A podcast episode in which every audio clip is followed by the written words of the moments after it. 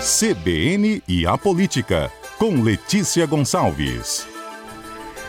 Letícia, bom dia. Bom dia, Patrícia. Bom dia aos ouvintes da CBN. Por falar em jogo, como nós falávamos aqui, o que está em jogo na eleição para a chefia do Ministério Público do Espírito Santo, Letícia? É, é um jogo diferente, né? Uhum. Não é futebol, mas também é uma disputa e envolve também muitas etapas, muitas fases e também algumas emoções. É o seguinte, é, o Ministério Público, a gente está falando aqui do Ministério Público Estadual do Espírito Santo. A, o órgão que é a chefia né, do Ministério Público Estadual é a Procuradoria Geral de Justiça. Quem mora aqui em Vitória, na Grande Vitória, é, vai reparar que quando você desce a terceira ponte, no sentido Vila Velha Vitória, na hora que desce a terceira ponte, logo que passa da Praça do Pedágio, vem ali um prédio comprido, que é a sede da Procuradoria Geral de Justiça. Ali trabalham procuradores e a atual Procuradora-Geral de Justiça, que é a Luciana Andrade. E a disputa que está em curso agora é justamente para saber quem vai ser o próximo procurador ou procuradora-geral de justiça. E aí, claro, tem uma disputa entre grupos políticos internos ali do Ministério Público, mas não é só isso que está em jogo.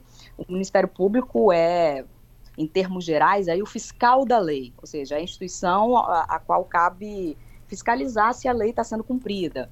É, o Procurador-Geral de Justiça, por exemplo, é quem tem que denunciar um deputado estadual, por exemplo, no caso do cumprimento, no caso né, de de o deputado ter cometido algum crime, na avaliação do Ministério Público, cabe a ele fazer, cabe ao Ministério Público, ao Procurador-Geral de Justiça ou Procuradora-Geral de Justiça, fazer a denúncia formal ao Tribunal de Justiça do Espírito Santo, por exemplo, também tem um orçamento, né? A Procuradoria-Geral de Justiça tem que administrar um orçamento de mais de 500 mil reais em 2024, por exemplo. Então, é um cargo que envolve responsabilidade, alguma visibilidade e também tem um componente político, por quê? Devido a como que é a escolha desse procurador ou procuradora-geral de justiça. A primeira etapa, que eu falei, a primeira fase já meio que tá, né, foi dado o início aí, foi dada a largada, porque ontem começou o prazo de inscrições de né, promotores ou procuradores que quiserem se inscrever para disputar né, o cargo de procurador geral de justiça, podem se inscrever já desde ontem e até o próximo dia 29. E aí, como eu disse, tem uns, uns grupos, né, uma disputa de grupos internos aí, que não é, é, esses, esses promotores ou procuradores, eles não esperaram começar o prazo de inscrição ontem para começar a se movimentar. Isso aí já tem, tem mais de um ano já que tem nomes no Ministério Público, membros do Ministério Público que já se movimentam para serem aí escolhidos né, nessa, nessas etapas. E como que é isso? Qualquer promotor, qualquer não, mas assim, promotor, promotores e procuradores podem se inscrever e quem vota né, nessa eleição para escolher quem vai ser o chefe do Ministério Público Estadual, nessa primeira fase, são os próprios promotores e procuradores de justiça. Então, eles estão, eles estão em campanha por votos dos colegas, embora essa campanha não tenha começado oficialmente ainda, né? Porque o prazo de inscrição começou ontem, mas já tem tempo, como eu disse, que eles estão se movimentando, a própria categoria já sabe mais ou menos quem são os possíveis candidatos, e eu conversei com alguns deles, inclusive eu demandei todos, né? Todos os possíveis candidatos, nem todos concederam entrevista, apenas dois, mas são nomes que, que a gente já sabe, né, que já, tem a, to, já havia toda uma expectativa de que eles iriam se inscrever.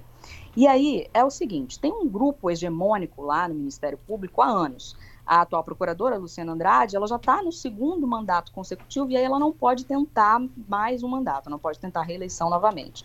Mas nos bastidores, o candidato apoiado por ela é o atual secretário-geral do Ministério Público Estadual, o promotor Francisco Martins Berdeal. Até agora, ele ainda não se inscreveu, estou monitorando aqui, mas há toda uma expectativa de que ele vá se inscrever e seria ele aí que conta com o apoio da atual Procuradora-Geral. Na alta cúpula do Ministério Público, outros nomes vão se inscrever. Aliás, um, esse eu já até confirmei, já se inscreveu, o promotor Danilo Raposo Lírio, que é o chefe de apoio ao gabinete da Procuradora-Geral. Ele já se, se inscreveu aí, então, nessa corrida para se tornar o próximo Procurador-Geral de Justiça. Só que ele, como eu disse, ele é chefe de apoio ao gabinete da atual Procuradora-Geral, mas ela tem um outro nome preferido, que é o Francisco Berdeal. Nos bastidores, embora isso não seja admitido publicamente, o Danilo Raposo ele conta com o apoio do ex-procurador-geral Éder Pontes, que hoje é desembargador do Tribunal de Justiça. O Éder Pontes e a Luciana Andrade, eles são aliados, mas eles se afastaram justamente por causa dessa disputa pela Procuradoria-Geral de Justiça, uma vez que cada um apoia um nome diferente.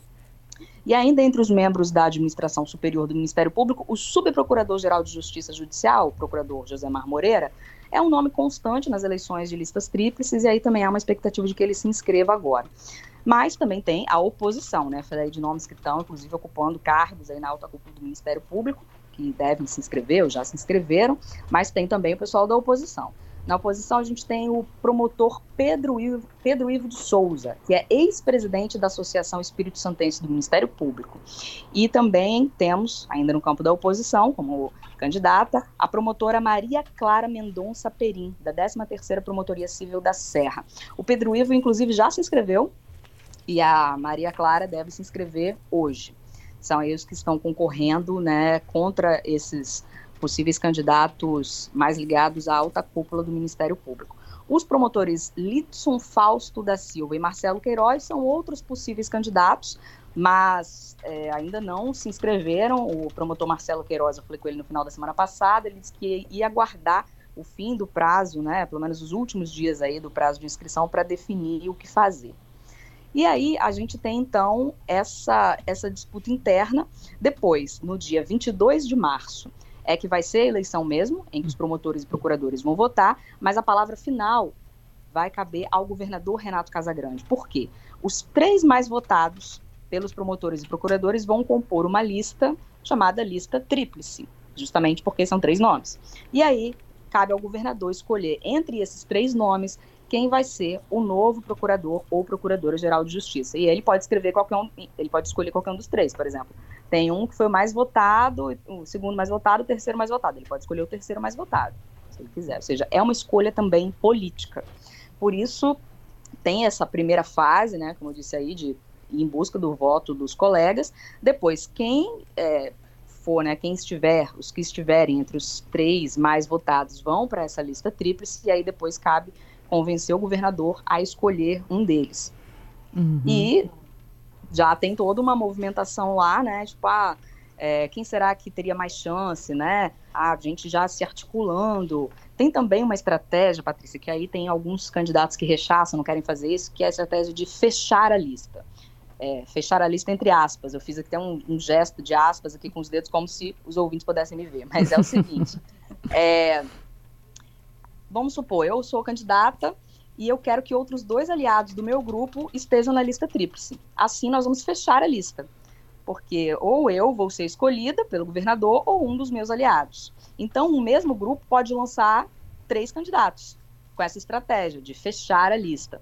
Mas tem gente que não vai nessa onda, até porque é, é, queria adivinhar também, né? Quem garante uhum. que eu e meus dois aliados vamos né, emplacar na lista? Será que isso não vai causar um, uma disputa de votos entre nós, enfim. E aí nem todo mundo vai nessa onda, né? Eu conversei com um aliado, por exemplo, do promotor Danilo, Danilo Raposo, que até já se inscreveu, e ele disse: não, nós, não vamos usar essa estratégia. Aliados da promotora Maria Clara também dizem: não, nós não vamos por essa, por essa estratégia, não. Isso é arriscado, também não parece muito é, honesto, né, com os eleitores, querer fechar, mas, nesse sentido, né, de emplacar os três nomes da lista. Mas pode ser que algum candidato ou candidata aí é, resolva adotar isso.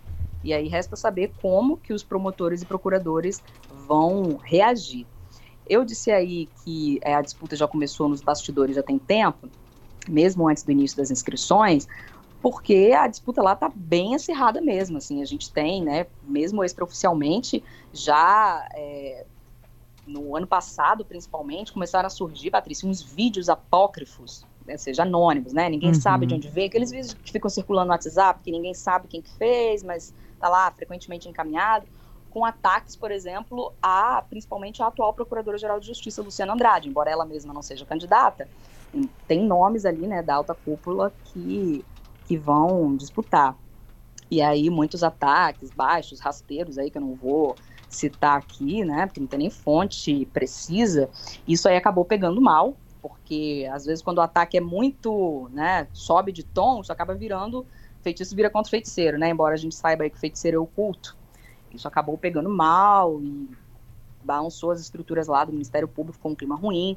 Outra coisa que aconteceu também ainda no final do ano passado, o hoje desembargador Eder Pontes participou de um almoço em que foi declarada a, a candidatura do, do, promotor Danilo Raposo para a Procuradoria-Geral de Justiça. Isso também não pegou muito bem, porque agora né, ele é desembargador, né, o Eder Pontes é desembargador, ele não é mais membro do Ministério Público. E aí o pessoal que está do lado do, da candidatura uhum. do Danilo Raposo diz: não, a candidatura do Danilo está sendo construída dentro do Ministério Público, né, para dizer não tem interferência de, de outro poder. Então, tudo isso causou, tem causado, né, já de mais de um ano, algumas fissuras aí, alguns alguns desentendimentos, rusgas entre os membros do Ministério Público, o que até certo ponto é normal, né? Dentro uhum. uma disputa, essas pessoas estão disputando umas com as outras, não tem como ter um clima, um clima de total harmonia, mas em certos momentos a coisa pegou fogo aí, não literalmente, né? Mas os ânimos ficaram um pouco mais acirrados, as coisas ficaram mais tensas no, dentro do Ministério Público. E agora, para a sociedade, né, quem está ouvindo a gente não é promotor de justiça, não é procurador de justiça, está pensando, ah, o que, que eu tenho com isso? Bom, gente, como eu falei, o Ministério Público é o fiscal da lei Sim. e tem uma, o Procurador-Geral de Justiça tem uma responsabilidade não só de gerir um orçamento aí de mais de 500 mil reais, mas também tem que tomar algumas medidas políticas institucionais, né, de decidir ah, no que, que o Ministério Público vai focar mais, onde, onde, quais são as áreas prioritárias em que eu vou colocar esse recurso aqui do orçamento, como que o Ministério Público vai se relacionar politicamente com os outros poderes e instituições? Vai ser mais próximo do governo, não vai ser tão próximo, vai ter independência. Então, isso é importante para a sociedade, para a gente, né? Que para a sociedade Sim. é melhor ter um Ministério Público independente, claro, que não fique também arranjando briga política desnecessária, mas que tenha uma atuação independente como fiscal da lei, que haja de maneira séria e que administre, administre os recursos públicos, né, da maneira mais racional e eficiente possível. Então, isso é de uhum. todo o interesse da sociedade, não é só uma, uma disputa ali de grupinhos de dentro do Ministério Público. Quem quiser saber mais sobre essa história, eu entrevistei os candidatos que se dispuseram né, a conceder entrevista. Eu entrevistei os candidatos Pedro Ivo de Souza e Maria Clara Mendonça Perim. O que eles disseram está lá na minha coluna, publicada em agazeta.com.br. Tem lá tudo que eles. Tudo não, né? Mas parte do que eles disseram que pretendem fazer, caso sejam eleitos, eleitos. escolhidos como novo chefe ou nova chefe do Ministério Público, é bom a gente ficar de olho para saber quais devem ser os caminhos dessa importante instituição aqui do Estado, Patrícia. Com certeza. A gente vai ficar de olho no dia 22 de março para saber também a lista tríplice que vai parar na mão do governador para a escolha final dele uh, no, e a posse no dia 2 de maio, né? Letícia, obrigada mais uma vez, viu, por estar conosco. O link também dessa conversa vai estar lá no nosso site, cbnvitoria.com.br. Obrigada, viu, querido? Uma boa semana para você e até terça que vem. Até, Patrícia.